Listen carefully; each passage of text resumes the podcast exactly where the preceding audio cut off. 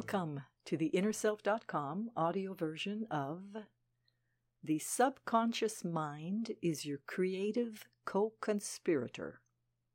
Written by Evelyn Rysdyk, author of Shamanic Creativity. The article is narrated by Marie T. Russell, publisher of InnerSelf.com. You can program your subconscious before you go to sleep, asking it to provide creative solutions through dreams. The subconscious can be creative when you are sleeping. The prolific inventor, Thomas Edison, never even napped without programming his sleep time. He is famously quoted as saying, Never go to sleep without a request to your subconscious.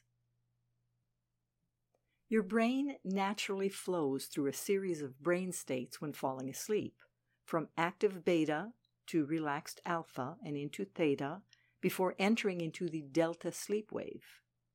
Once asleep, your subconscious mind is able to solve problems and be creative, especially when you're deeply in the delta wave state.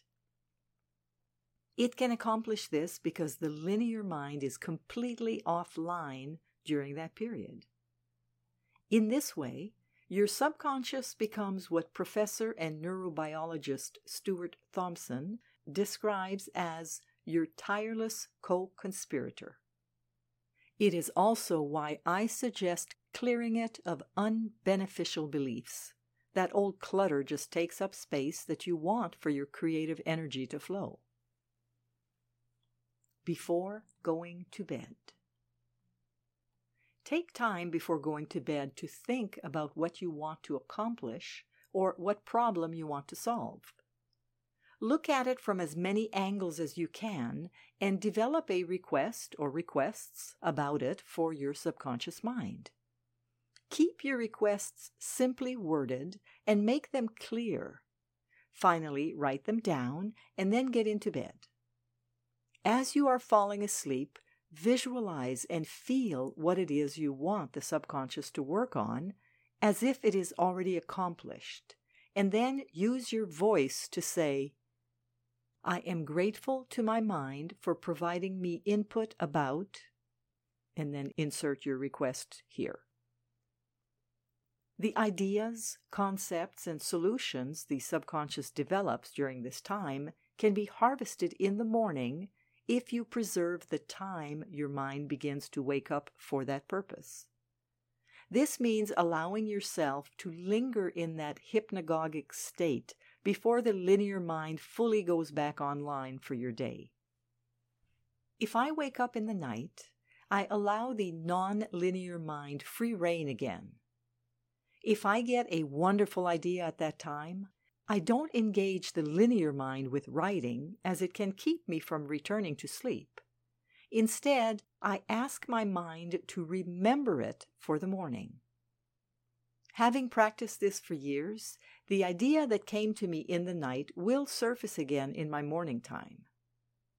Make sure you use your sketch or notebook to capture the ideas that bubble forth when you are fully awake.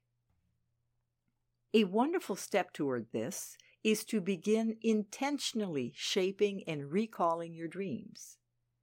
Giving messages to the subconscious during the time just before sleep, when your brain is producing theta waves, can be incredibly useful in altering internal limitations. This time period can also turn your dream time into creative time by using similar methods shaping and remembering your dreams. For this, you will need your sketchbook or notebook to capture dream imagery that may have arisen while you were dreaming. Place that and a small flashlight directly next to your bed so that it is easily accessible in the night. First, create an intention that you want your dreams to address. This is called shaping your dreamscape. In essence, you're giving a problem to solve to the subconscious mind to play with while you are sleeping. Second, write that intent on a fresh page in your sketchbook or notebook. Third, climb into bed and get comfortable. Fourth, allow yourself to breathe deeply and restfully. 5. Repeat the intention you have written down as a quiet mantra until you fall asleep. 6. When you are aware you have had a dream, stay in the same position with your eyes closed and recall the dream in as much detail as you are able. 7. Summarize the dream in as few words as possible into your sketchbook or notebook and go back to sleep. 8. In the morning, expand on your brief notes by writing down the dream in as much detail as you can remember. Do this with all of your dreams and resultant felt experiences. Keep track of all new realizations or changes of awareness you have as the year progresses. Process questions. What did it feel like to think about shaping your dreams? How many details of your dreams did you remember? How do you think you might remember even more?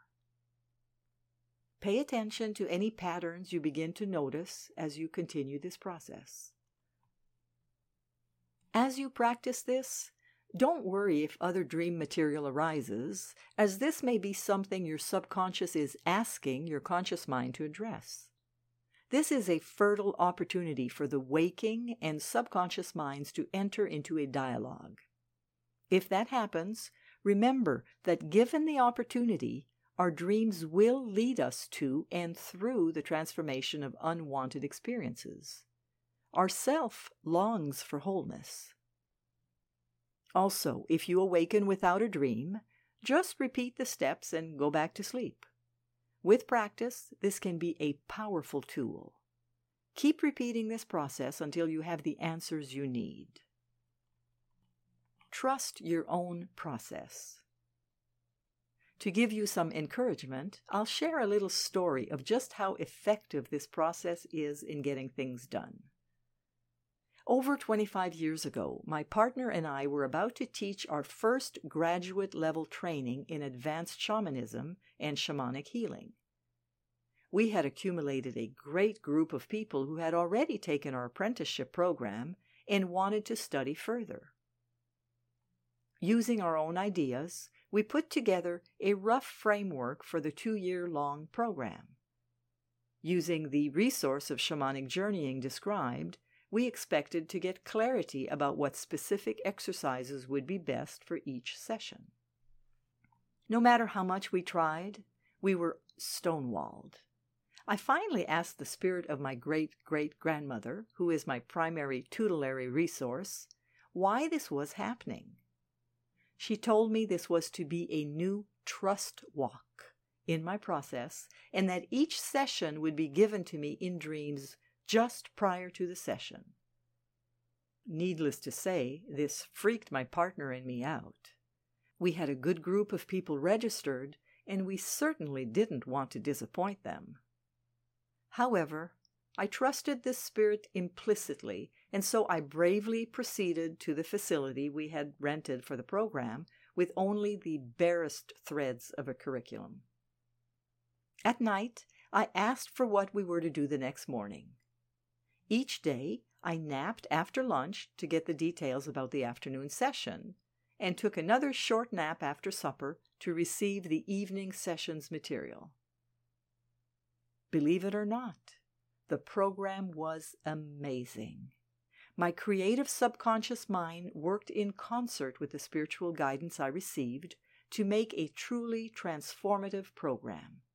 But more important, I had learned to trust my own process to a much deeper degree.